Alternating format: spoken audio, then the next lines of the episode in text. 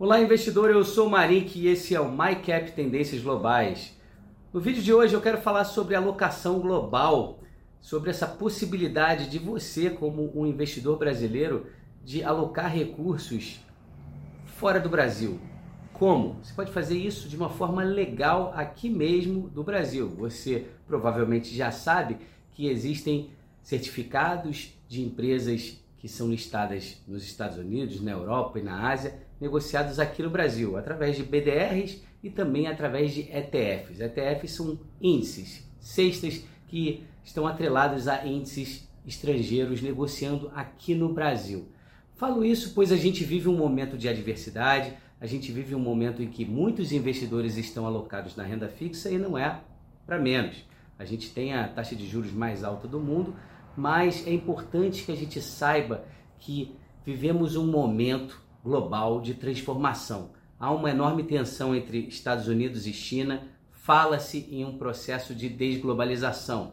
Esse processo de desglobalização, ele ocorre não por vias comerciais, os Estados Unidos continuam importando muitos produtos chineses e essa importação, esse nível de importação, ele só cresce, mas do ponto de vista financeiro, dos canais de investimento, essa, esse processo sim está em curso.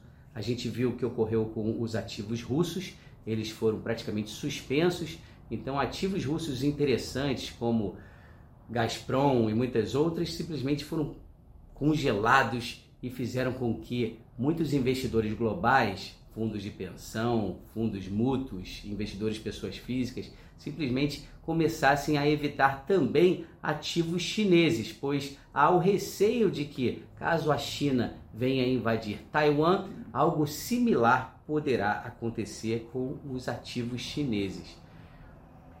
Mas, pessoal, você aqui no Brasil deve entender que essa é uma dinâmica que está em curso, é algo que leva tempo para acontecer, mas a gente pode ser surpreendido a qualquer momento com alguma novidade externa que venha afetar os nossos mercados. É importante que você saiba que um dos principais drivers de valorização é a valorização cambial. Nós aqui no Brasil, durante o período de 2003 a 2008, a gente testemunhou uma forte valorização dos ativos brasileiros. Eles subiram bastante e a nossa moeda, que tinha atingido o patamar naquela ocasião de R$ reais por dólar, ela se valorizou bastante, chegando até o nível de 1,80, 1,70 reais por dólar. Essa valorização cambial fez com que os nossos ativos, as nossas ações se valorizassem bastante.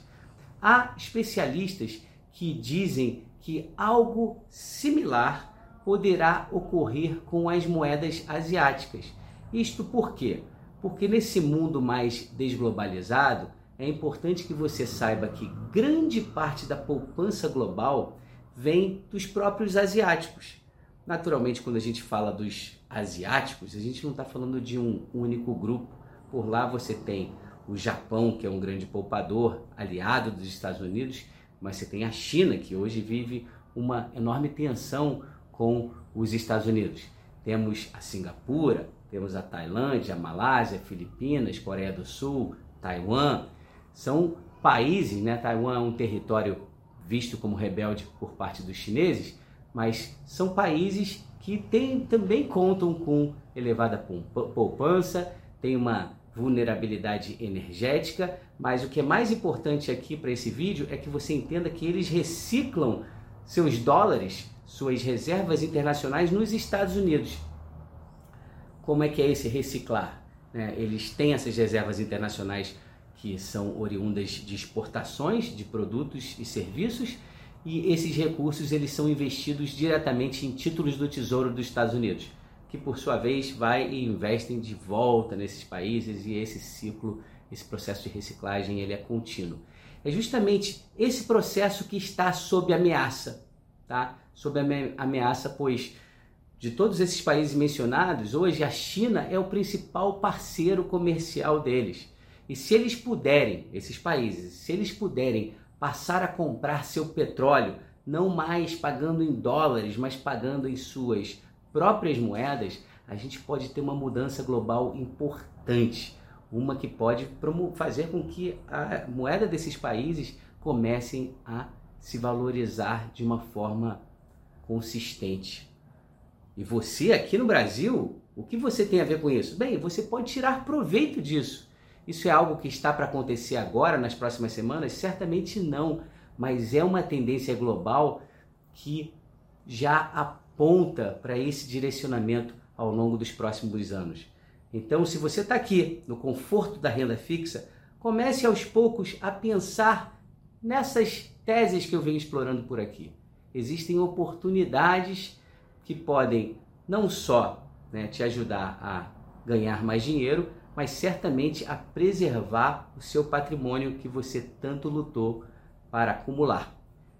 Perfeito? É isso. Eu fico por aqui. Obrigado pela atenção e até o próximo vídeo. Um abraço.